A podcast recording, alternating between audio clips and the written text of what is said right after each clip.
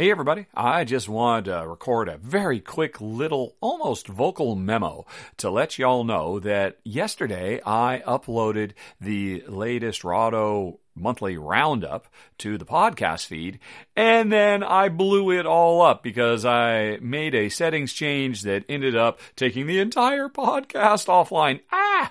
And maybe you noticed that uh, because you were trying to download the latest roundup. Well, I got in contact with Anchor.fm tech support. They got back to me a couple of hours later, and within an hour it had been fixed. So hurrah! You should be able to go ahead and download and listen to the roundup now, along with everything else, including this.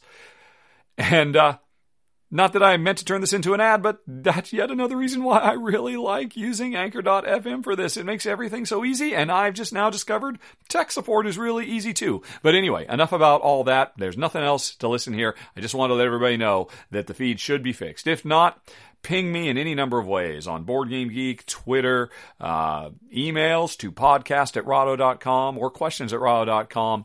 And otherwise, hope you're enjoying the show and I will get off the mic now. Okay, bye bye.